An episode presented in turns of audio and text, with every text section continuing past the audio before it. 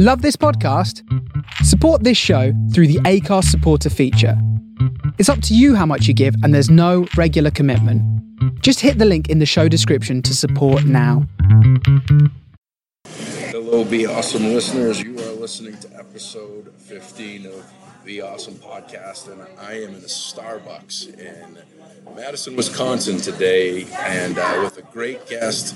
Uh, first lesson I'll tell you guys is the answer is always no until you ask, uh, and that can end up in a, Starbucks in Madison. Uh, New England guy getting ready for the big Sunday night football. Uh, I'm with a, a great inspiration by the name of David Cooks. He uh, is the author of a book, Getting Undressed from Paralysis, Paralysis to Purpose.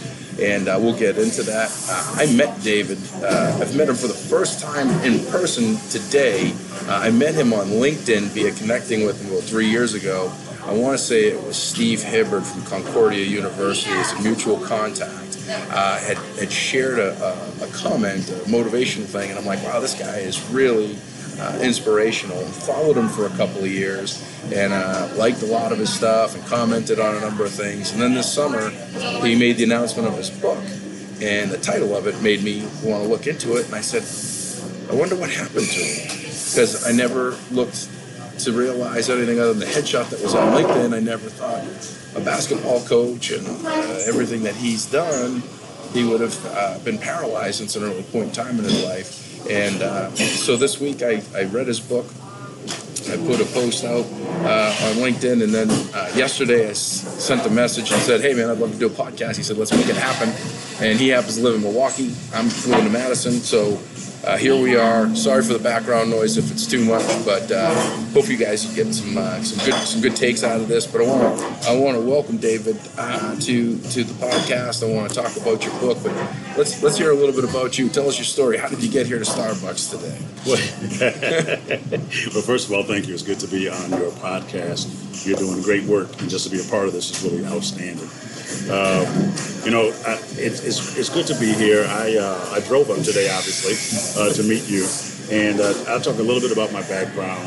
Uh, I am 54 years old now, but really what is most important is not what happened to me at 15 years old, where, where I had a spinal aneurysm that impacted my spinal cord and left me a wheelchair user the, the last 39 years. Uh, but more importantly is what has happened to my life since then and all the different steps that I, I've been able to take and some of the successes I've had. And that's really um, probably the, the idea behind the book is to show people it's not necessarily what happens to you, it's what you do with what happens to you that counts. Right, right. And what do you take with it? And what do you what do you do with it following Absolutely. that? Absolutely. Um, yeah, spinal aneurysm. I actually never heard of that until reading your book. you know, and you're you're one of millions uh, because it's so rare. Even doctors uh, that I see the first time they see me and that kind of stuff, they're like, "What, what was that again?" And they have to go back and research it. It's Yeah. very rare. You know, normally you'll have a aneurysm. You hear about them in people's brains, heart, stomach, that type of stuff. But to have one on your spinal cord, to literally have a blood vessel erupt on your spinal cord out of the blue is, is very, very rare.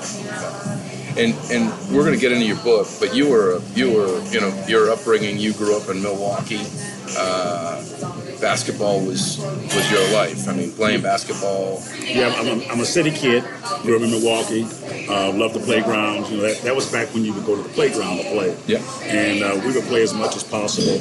I uh, I loved the game. My goal, I had one goal, and that was just to play high school basketball. I wasn't thinking about playing college or, or the NBA or anything like that. My other goal was to be a businessman. And so the basketball piece, I loved it, played it all the time. Um, I actually got to be pretty decent. You know, the, the longer I tell the story, the better I was because there's no there's no uh, YouTube or anything from back from back in the day. Uh, but I just loved it, and um, I never let it go. You know, I had to change what I did once I stopped walking. Um, but up until that time, I was a classic teenage boy uh, that loved to play ball and uh, did it nonstop. Yeah. Well, that's great. And and uh, and then there was a period of time in the book that you know there was it's you know you had the rehab and everything else, but it, it really didn't indicate to me that basketball ever got out of your mind even for a, a second. Uh, it stayed it stayed with you at some level or some capacity, not necessarily to play, although you did do some some playing in, in wheelchair basketball, but it, it seemed like it never never left. Yeah, that that desire and that love for the game never left. You know, I. Uh, I didn't know what I was going to do with that. I never, I never knew that I'd be a coach eventually, um, but I just wanted to stay connected because it was such a fun game, Yeah. and it was such, such a part of my a pivotal part of my life as a youngster. And I was so young when all of this happened. That was probably the one thing I gravitated toward that I probably didn't really realize that I was actually doing. Yeah. And so, uh, attending games and, and being around the being around the sport really helped me a lot. I think that um, although my my ability to play the game was hampered, my passion for the game was not, and so I had to figure out a way to now how do, how do I fulfill this passion or follow this passion of this game? And so, like you mentioned, I was able to do some wheelchair basketball, which kind of got me going. And then after that, you know, I started coaching, and you know, the rest is kind of history, as they say. Yeah. Uh, I got to tell you, there were so many moments in your book when I was reading it that I was like, man, David, he must be a hell of a salesman because there was just, when I opened this with the answers always no until you ask, there were countless examples of how no was not not really an option with you and you weren't afraid to ask anybody. One of the one of the good ones was going to get to your, your gig with coach k at duke university. You know you just kept going and you and you and you talked to anybody that would, would, would listen and you gave your article because you didn't have your resume in your bag and all that stuff. I mean that was just unbelievable persistence. Yeah, you know, one, one of the things I think I've learned was early on was how to leverage endings into beginnings. yeah And so, um, as long as there's time on the clock, that's my that's my motto. If there's time on the clock, then I can still play this game some way somehow. and so, um, none of these no's that, that I have experienced were final. They were just kind of like, okay, let me see if there's another way to do this. Let's see how we can get this done. So, um, I didn't know any better as a youngster to go visit the CEO at the bank I worked for because no one told me I couldn't do it. right And so I did a lot of things because it's, I guess I thought I should. And there wasn't a rule that said I couldn't. and so once I did and started to do these things, opportunities began to, began to happen because I asked. And because I just, a little bit of persistence goes a long way. As long as you, as long as you have some gas in the tank and, you can bring something to the table, I think it does help with those situations. Yeah, I got to tell you, when I read that that that paragraph where Coach K said, you know, I, I, I read about you, I got the article, I want to talk to you. Do you get some time? I mean, that that feeling right there was like a huge W, and I felt it. Like I could just imagine how you must have felt, and just going into that, and then saying, I'm going to do whatever, and truly, you know, that that big piece is. Uh, realizing that you will do whatever you need to do to get to wherever it is you need to go with integrity and everything else intact. But when I say that, I mean you were filling water bottles and, and you were you were running around doing things, catching balls and doing all sorts of stuff, right? I mean, most people would say, well, that's but that's that's beneath me or that's whatever. You you you took that as a great opportunity. You know, sometimes we miss opportunities looking for a different opportunity. And I, and I just believe you take advantage of whichever thing that you're given uh, because you don't know where it's going to take you. I, you talk about being juiced up when he said, I want to talk to you. I was like, you want to talk to me? well, let's get this on. let's go. You know?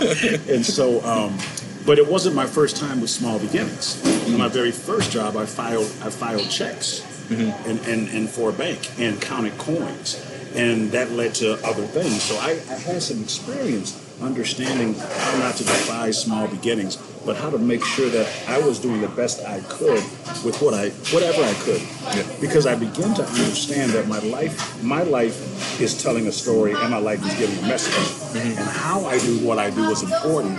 And that was a lot of what happened. I didn't have a network, but I had my life. Mm-hmm. You know, I, I didn't have a bunch of people I knew, but I, but I had my integrity. And to me, that started to open up doors for me as I got older. Like you said, I was 28 years old when Coach K asked me if I would fill up water bottles and wash clothes. you know, um, for many, that would have been offensive. But I was at school to get my MBA anyway, so I'm going to get my degree out, whether I do this or not. But who else would get a chance to do that Yeah. in that situation? And so why not? And that in your time there, I think there was a they were national champions once. Yes, they were. The 91 92 season was the second of a back-to-back championship that had uh, Christian Laettner and Grant Hill and Bobby Hurley and those guys a part of the program. And what a great what a great time to be there. You know, sometimes, um, not not sometimes, probably all the time, timing is essential to success. Mm-hmm. And so I just just I just happened to be at the right time, the right place, all those sorts of things to to really be a part of something special. Yeah, no, that's uh, that's great, and and and uh, I can tell you that a whole bunch of people probably uh, would say at that in that season they would have gone from being offended to saying, "Man, I would fill up Gatorade bottles to be a part of that winning team and to be able to watch and experience that." And I mean, you started out, you were just going to the, you were just going to the practices, right? That was it. I was just going, and I was sitting in the corner, stay out of the way, kind of watch and observe. Didn't bother anybody, and eventually that led to a number of other things. So, so that that uh, that small beginning um, wasn't wasn't so small after all. Yeah.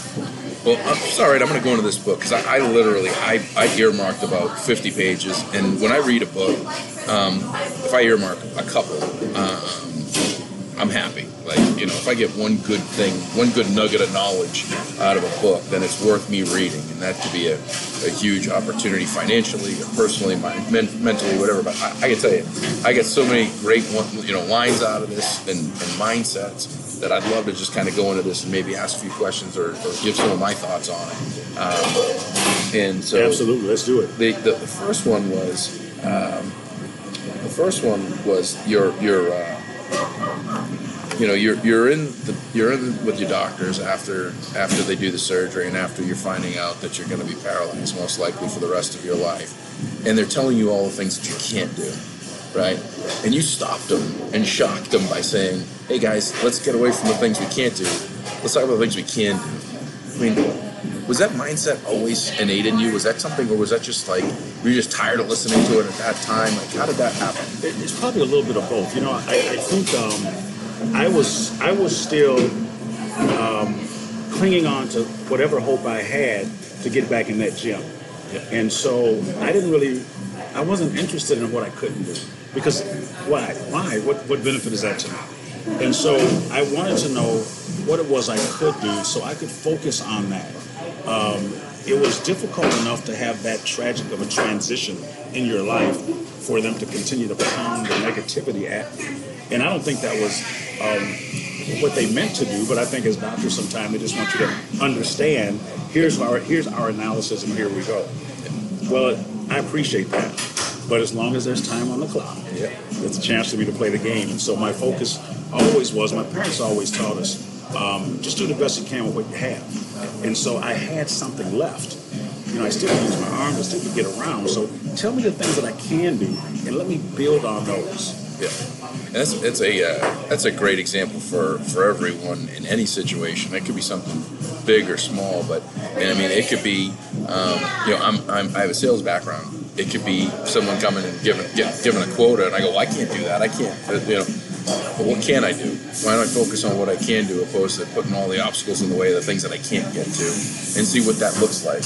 And it could be uh, any number of things, but all too often we focus on things that we can't do, we can't go to, we can't be a part of, whatever, and we don't look at the things that, well, yeah, I can do this. You know, um, I, I, I, I'm amazed that we, we could make this happen, right? We, right. Could, we could do we, it, right? We, do we, had, right. we had a mindset of, well, I'm in Milwaukee and I'm in Madison, I'm going to the Dells in the opposite direction. We can't we can't possibly we put it together, right? We put something together. Absolutely. You drove all the way over here and did Absolutely. all this. stuff. So that's that's uh, that's that's a great a great way. I mean, 15 years old to have that mindset, and to and to essentially, from the best that I can gather from LinkedIn and our communication, limited communication, reading this book, seems like that's carried with you your whole life. It's interesting. I, I didn't realize it until I wrote the book, and I started to look back and and uh, I found articles and stuff that had been written written about me when I was 15 years old, and many of the things that I was saying now I was saying then. So I, I credit my parents an awful lot for instilling those kind of values in us, and, and also for my parents not um, accepting anything other than excellence. Mm-hmm. They, they, they, didn't care about the wheelchair. That wasn't even an issue for them. I needed to still do the things I was supposed to do and, and be the kind of kid I was supposed to be. And I think that really helped me a lot uh, because there was no there was no feeling sorry for me or anything like that. It was like, look, man, if you're gonna live here, you need to make sure you still do what you need to do. And that was kind of your first example of, of, of the uh, undressed uh, was getting home, you know, after rehab and, and while you got to move your room from da- upstairs to downstairs, you still had a whole lot of adjustment to do. Um, and, and you had help, but I mean, that was a lot of work and it was kind of like, you, you need to you need to put in the, the work to figure it out. Yeah, you know, the, the, the, whole concept of, of, the title for the book, because people ask me this all the time, it came from a, an experience I had in rehab. And I remember the day when they taught you how to how to get dressed because you have to relearn everything. I mean, people don't quite understand that, but you're learning everything over. And the day the day I learned how to get dressed was I was juiced up. I was really hyped because that was that was independence. That was a, a move forward. Um, and then that night, I'm in the room by myself, and there's an emergency, and there's no one to help me get undressed. So, you know, what do I do? I got to figure this out because if I want to go home and I want to be truly independent, then this is the next step in that process. Yep. So I got undressed that night. Uh, it took me a little while, and and we were able to figure it out. And that continued when I got home because, as you mentioned, I mean, we had a, a city home with a bungalow with steps everywhere and, and, small doors and all that, and we just had to figure out how to make it work. Yeah, and that's what we did. Well, that was you know later in the book, and I'm not going to give up too much because I really think everyone should read this. This is a, this is a solid read, uh, and it's an it's an easy read, 198 pages or 202 pages, including the epilogue, like that. It's, it's, an easy read. Um, but you were the first. You were the first wheelchair student in your school when you went back to Marquette, right? Yes. Um, so you were the first first wheelchair student they ever had there. So there was uh, a lot of a lot of adjustment there that had to be made from, and especially someplace that you were used to or comfortable with, not being in a wheelchair. A lot of relearning uh, yes. growth that, that I understand. I tell I tell people, my parents in the school, they didn't have time to adjust to this either. We were no, none of us were given the luxury of time when this happened. We had to hit it and move really quick. And uh, the high school, you know, this was back in 1979, 1980. ADA stuff was just starting to come out.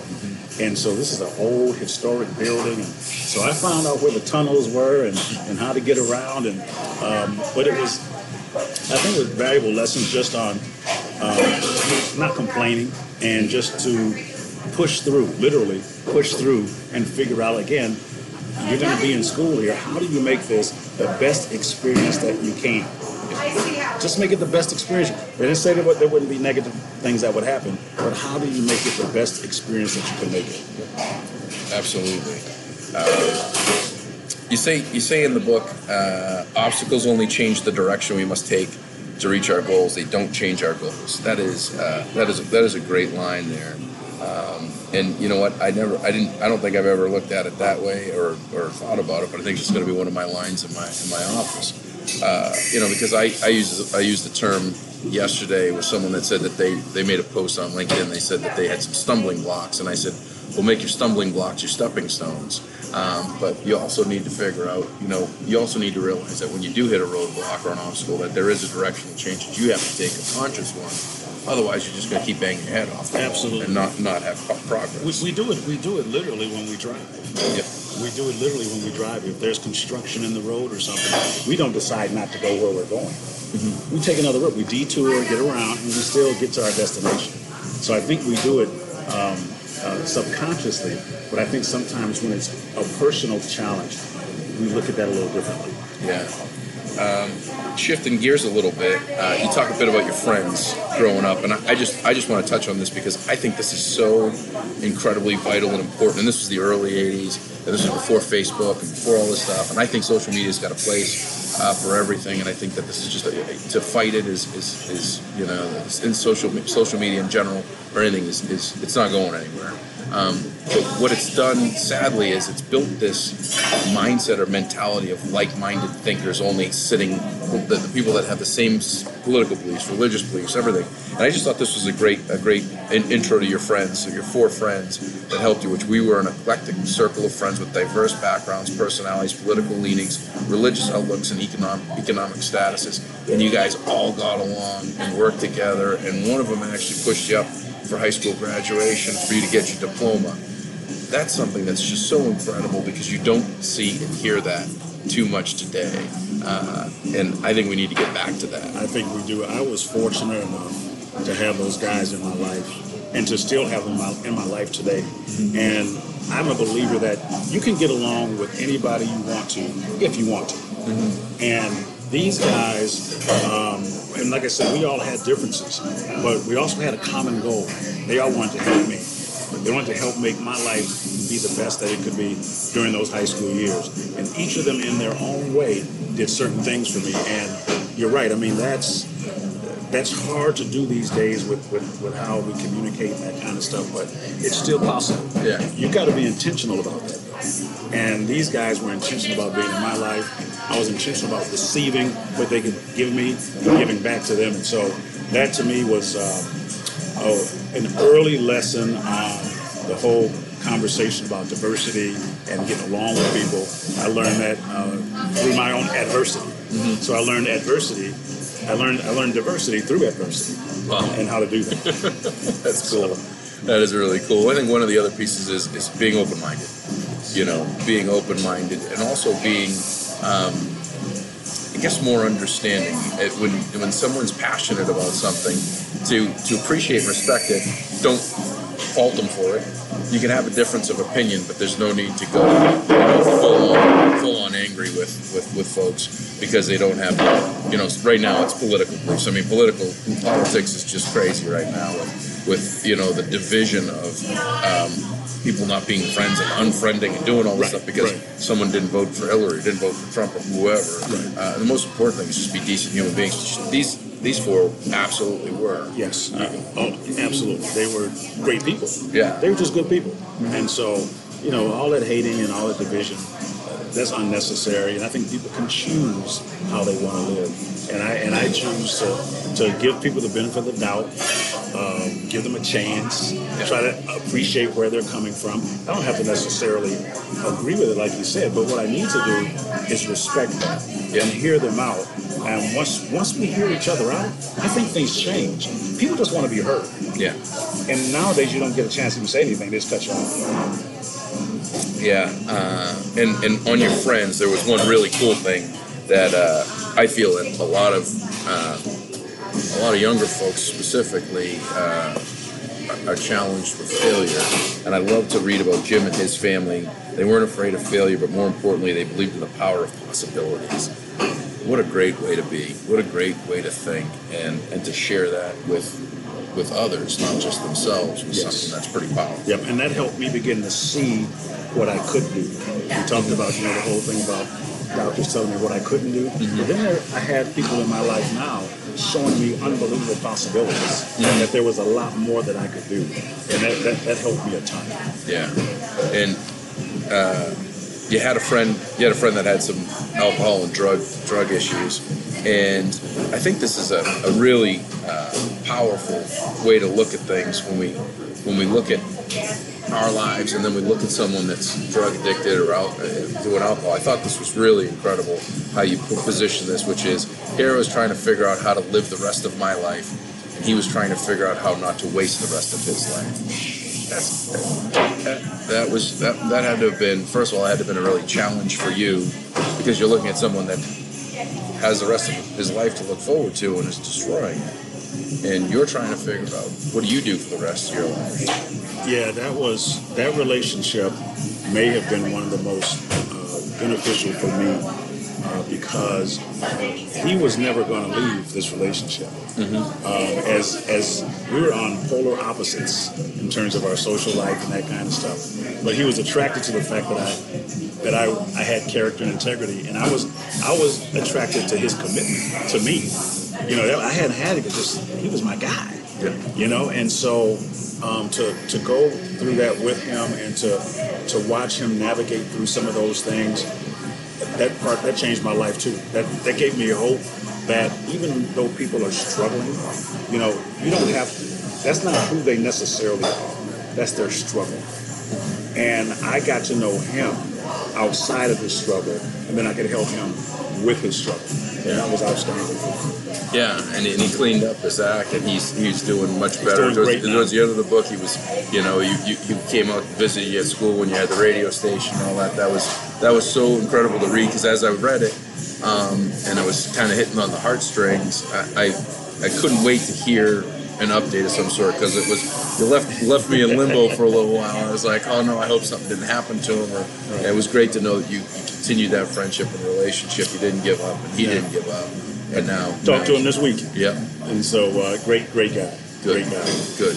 Um, I had to put I have to put this one out because uh, it just it just uh, as I was reading it, I was I, I remembered one of my first jobs was delivering newspapers. Just so when you were right when you were telling the story about the, you know one of the worst parts of doing the job was delivering the Sunday papers. I just immediately had this flashback being 12 years old and having those monstrous uh, Sunday papers that wrap the, the rubber band around, and I couldn't fit them in the, the, the cloth bag they give you for the front handlebars of your bicycle. So your mom or dad had to drive you around, so you had to get them up early. And I can remember uh, one of my childhood friends, friends, I think it was- this Danny Miller. He used to, he'd stay over, I think, purposely on Saturdays to do the Sunday thing because he just it was just funny. It was just comical, you know, having me run around, jump out of the car, and throwing the mm-hmm. papers around, and I hated it. I absolutely, I absolutely hated it. I hated everything about the paper delivery business. And my parents were like, "You're going to get up and you're going to go deliver those newspapers."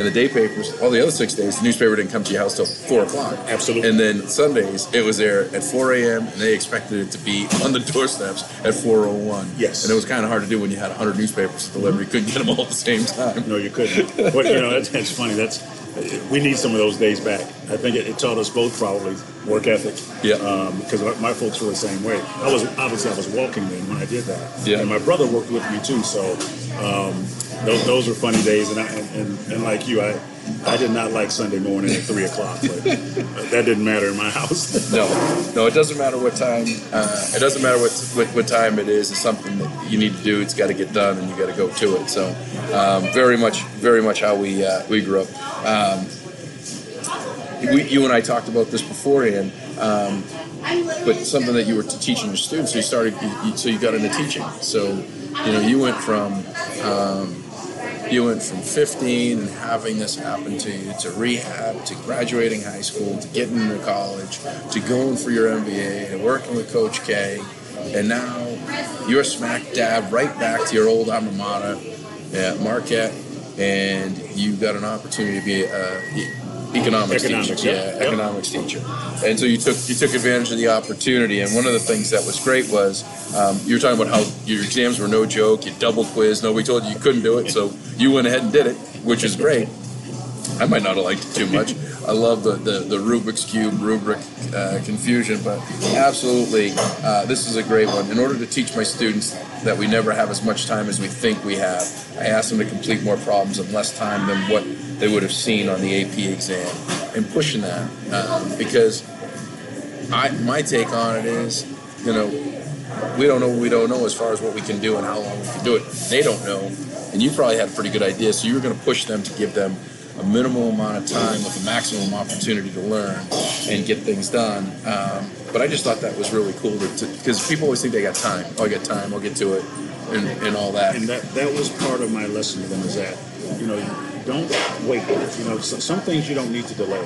And because you really don't know how much time you have. Um, but as i said in the book your ability to endure is always greater than your willingness to endure. So that means you can get through more than you think you can. You're not going to be willing to do it. Once you do it once you're in it uh, you'll be amazed at the, the power of the human spirit and the human will and what you can actually deal with and come out on the other side okay. Yeah. And that was part of it. That was part of. I love the classroom because there were so many life lessons that I could teach these young men as, as we were going through. And uh, like you said, it probably wasn't the most exciting time for them getting those double quizzes. Uh, I even gave a quiz within an exam once. Yeah. Because nobody said I couldn't. and um, but I tell you what, that it, they learned a lot. They grew a lot. I grew a lot. Uh, because again, it helped me get back to one of my key principles, and that's building relationships. And that's one of the things I think I'm gifted to do, and that is to connect with people and reach people. And that's why I've been, uh, you know, fairly successful as a coach and in the classroom and those things because that skill just manifests. I tell people, your your purpose will manifest wherever you are because of the skill set that comes with your purpose. So whether I'm on the court or in the classroom or Starbucks, it's going to manifest because that's who, you, who I really am. Yeah. And I tell people, if you're struggling with what you're doing, you may not be in your purpose. Mm-hmm. There's, there's probably going to be some natural giftings that you have, and you got to sharpen those. And it should be something that's enjoyable, it's fun, it's kind of easy for you to do, but it makes a difference in, in other people's lives. Yeah, well, you just hit, you hit a point, and I'm going to come back to your the, the ability and, and the endure. Um, but you just hit you just hit a spot that you touch on in the book, which is, you know, if you're unhappy enough, then you need to change what you're doing, and that could be your job, your school, your whatever. And I think too many people, and I've had two experiences this in the last week, which was crazy to me. I've had two conversations this week when I asked someone how they were doing, and it ended up with there's not many people that are really happy with their job, right? But I don't know. I don't know many people that are really happy with their job, and I'm sitting here going, well, why not? Like, why, why, aren't you happy? Are you making an actual effort to find that happiness, or are you just sitting back on easy street, just going, oh, it's a paycheck, or you know what, I pay, get paid too much? And I think it's unbelievably admirable and, and very unique to read through this and see the sacrifices that you made financially to find the things that you loved mentally and emotionally. And you gave up a lot. I mean, one point you gave up 60% or 70% of your pay with a good paying job, really getting to do what you thought you wanted to do, which was be a banker, right? Right, And, right. and then you're, you're, you're back teaching and coaching and doing all this stuff at a fraction, but you had fulfillment. There's, I tell you what, um, money can't buy fulfillment and the feeling that you get from it. I try to tell people there's the return I got and the return I continue to get from seeing people's lives positively impacted. I mean, I, I can't put a price tag on it. Yeah. I, I, I just can't do that. And so um, once you find that, once you find whatever that is that you're that you're wired to do, um, money no longer is a part of the equation. We all want to get paid. Let's just put that out there. Yeah. But but that doesn't become a driving force behind what you do. Well, we are at Starbucks. I mean, Yes. so we do need to get we do need to get paid. They don't let us sit here for free. That's right. Uh, but I do get free refills because I think I'm like a gold status here, so I can stay here for a while. That's fantastic. Bottom, bottomless cup. But now you're happy that we met here, right? Yes. You got a. Uh, so your, your kids made a number of one-liners. Uh, what's cooking board? And I really like this one. Hard work doesn't pay off; it makes you tired. That's one of those things where I think that there are so many things that we just accept because we hear them over and over. Yeah. And I, I heard it a lot in, in the basketball arena. You know that um, if you work hard, you get an opportunity. I'm like, well, no, I expect you to work hard, and then if your skill set is good enough, you'll get a chance. And so I think that there, that was when I used to tell the guys all the time. I said, I'm not going to pay you, uh, uh, give you a grade in my class just because you did your homework, because that's my expectation. The expectation is work hard, and when you get done working hard, you should be tired. That's your reward. You should get a sense of I've accomplished something because I had to really put out to do that. Well, my favorite one is uh, if you roll around in dog poop, you're gonna smell like dog poop. I mean,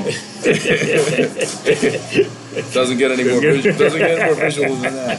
Um, but I mean, that was that I, I, that just made me chuckle. I mean, there was a long list of them, but you know, one of the things that's interesting about that is, and, and it's not said in the book, but kids obviously cared. So you you were hard on them. You're doing quizzes inside of exams. You were you were making them work. You were you, were- you were pushing the time limits. You were making them do all this stuff. But they cared enough to take the time to build the cooking board, to put all these one-liners up, to make people laugh, and probably to make you smile too. So that had to have been awful rewarding for you. You know, I, I uh, it was, and I think the thing that the guys in the class knew and my players have known is that I really, I really do have a genuine concern for their well-being. And I think once they realized that, that I wasn't just putting them through the wringer just just for my own sake, um, then they, they began to want to run through the wall for me. And that was the that was the reciprocal uh, situation that we had there. Yep. And, and absolutely, I mean, it was it was fun for me. I mean, I, I, I like to have fun. I'm, I'm not a, a real starchy guy. I wasn't trained how to teach, so I just taught the way I coached. And the one-liners and stuff, they would come and, and I didn't know what they were doing. They would get up in the middle of the class and go put it up on the board. And I was like, "What are you guys doing?" and so eventually that became part of part of the class, and and yeah, it was great because uh, sometimes when you're in the middle of tough situations, and AP Econ was not easy for a lot of these guys. You need to learn how to laugh. Yeah. You need to learn how, you know, just kind of back up a little bit and not take yourself so seriously. And I think the guys uh, in the classroom really, really understood that. Yeah.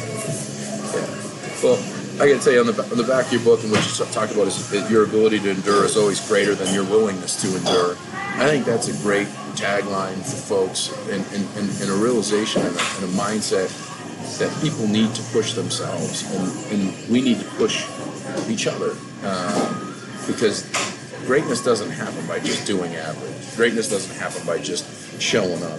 Uh, greatness doesn't happen by um, just getting part of the way. I mean, I shared with you the, the climb and episode 13 of the post climb is hopefully this week's going to be an active podcast week. I was going to have one podcast. Um, right now, I'm trying to splice episode 13 uh, so that people don't think that I'm just if they're listening for the first time, they don't. If episode 13 is the first episode, I don't want to think that I'm some sobbing sap that cries in a parking lot. Right. You know, so I need I need to put have uh, one of one of my great people that's helping me with this splice some stuff together so there's there's some content to it. Yeah. Um, but got this with you, and I actually have a, a third one with our uh, CEO, uh, Dude Solutions, for the second time.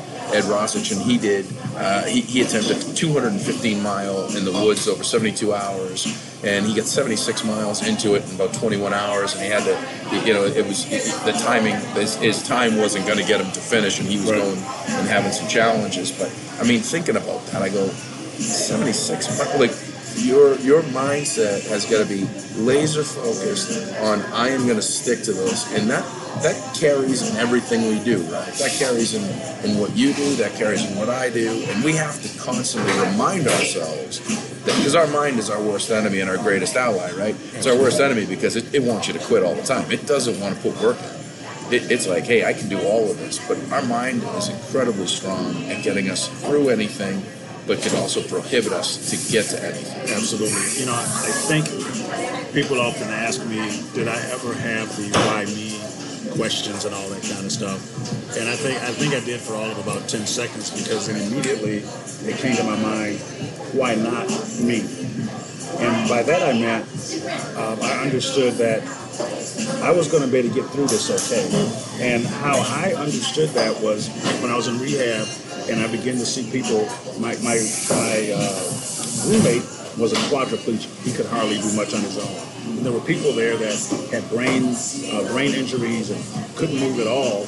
And it gave me the right perspective. At that moment, people ask me what was the defining moment for me. It was that moment right there when I realized that I wasn't as bad off as I thought I was, and that I got this, and I'm going to make it through this. And that perspective, that changed everything. Um, and I tell people all the time, if you got it, you can handle it, because your ability to endure always exceeds your willingness to endure. Always. Yeah, absolutely. I mean, I can't I can't agree with that more. And, it, and it's um, you know you can have beliefs, whatever it is, whether it's religion or whatever um, it is, but the belief at the end of the day, most importantly, is that you have to believe whatever it is that gives you that drive. You have to believe that you got this and that you can handle it, and that whatever is handed to you is handed to you for a reason that you can you can tackle, You can and you just need to you need to focus on it. And uh, I think that's the single most Yeah. attribute um, man is given, and that's the ability to believe, because that changes everything. yeah, Because whatever you believe dictates how you live. right. And without the ability to believe, I don't know where we would be. Correct. Well, goes that saying that, that uh, uh, and now I'm drawing a blank because we got orders flying around here. but it's that whether you think you can or you can't, you're right. Yes. You know, and it's what you what you believe and what you allow your mind to tell you. Absolutely. You know, this has been uh, first of all, this has been one of the most uh, interesting experiences. Uh, David brought me to what he thought was going to be the quietest Starbucks in Madison, and I think the entire University of Madison has come in here for. I have made it through 38 minutes in here with with, uh, my New England Patriots hat and my uh, Tom Brady socks uh, with just a couple of hours to go before the game was played here. I mean, to be in Wisconsin, playing the Patriots, five and a half point favorites, and making it through this podcast, I was unsure of. But David, closing up, you know, first of all, thank you for taking the time. Thank you for driving down here to make my drive to the Dells a little bit easier. But how can people get a hold of you? What are you doing? Share with your book. Okay. Um, you can uh, get a hold of me. I have a website. It's davidcooksspeaks.com. Uh, and on there, you can order the book and uh, you can contact me about speaking. Uh, I've been doing keynotes and workshops and all those types of things. So um, that's the best way. I'm, I'm, on social media LinkedIn, Instagram, Facebook, you know, uh, Twitter, all of those places too. And um, that's, that's what I'm doing. I'm, I'm excited about the book and that it's impacting and changing lives. Uh, um, one of the things that happened with this book, and I didn't share this with you, I got a, I got an email from a person that read this book, and they had been struggling with cigarettes for 35 to 40 years, almost two packs a day. And they had tried to stop before, and after reading this book, they've been off now a month and a half. And I, that, that just blew my mind. They felt so inspired after reading the book that she felt that this was a time for her to go ahead and do this. Uh, if I don't sell another book, I don't give another speech, it's been worth it just because of that right there. Yeah, yeah, that's and and I countless stories. I I, I would same way uh, doing the speaking. Uh, so many instances, and it's just that one person. And you know, when I started doing this, I had this this unrealistic idea that 100% I needed to get through to 100% of the people, and I drew that down to one, not one percent, one person. One person if I can help impact one person's life in a positive manner, then I've succeeded. Even if 99 of them don't like me and they know everything, that one makes a difference. Like, I mean, you, you, you essentially extended someone's life by them realizing that they had to make a change and talking to you, reading your book. That's fantastic. So um, I'm going to put your, your website uh, on my, my page. I'm going to share this on my social media. Uh, as always, guys, uh, thanks for listening. Thanks for making it with me here for these 15 episodes. David, thank you for your time. You can always find me at joshuabeawesome.com. That's B E A U S M.com uh, beawesome.com. You can go on, buy shirts. We hit the $1,000 mark for uh, helping out the uh, wonderful uh, Fairbanks Youth Advocate Group. We're going to be giving at least $1,000, but I'm still giving $3 of every shirt sold between now and December 2nd before I go up there with Santa Claus and make and make a check out to them. But I really appreciate everybody's support in buying the shirts. And, uh, you know, we've got two shirts left for, for, um, for people that make reviews and, and ratings and reviews on iTunes podcast. I, as as many of you that follow me on LinkedIn, my effort is to give 365 books minimum away that I purchase, that I ship, that I give to to you, the audience, my friends, my family, people that want to read and, and learn and grow. Uh, so what I'm going to do is I'm going to buy. Um, five David David's books and the next five ratings and reviews. Uh, I'm going to ship you out one of his books with one of my T-shirts uh, because I think it's worth reading. So, um, in the meantime, you follow me on Facebook, uh, Instagram, same thing. LinkedIn, I'm doing more with my uh, new social media manager, uh, also known as my fiance Amy's going to be taking over at the helm with uh, with my marketing efforts and social media management because I am doing a terrible job of it. Partly because I'm traveling all over the place and meeting people in random locations to do these podcasts. So, uh, in the meantime, everybody, thank you so much for listening. You have made this journey an incredible one. Without you, I couldn't be where I'm at today. So, uh, in order to do awesome, you got to be awesome. Have a great week.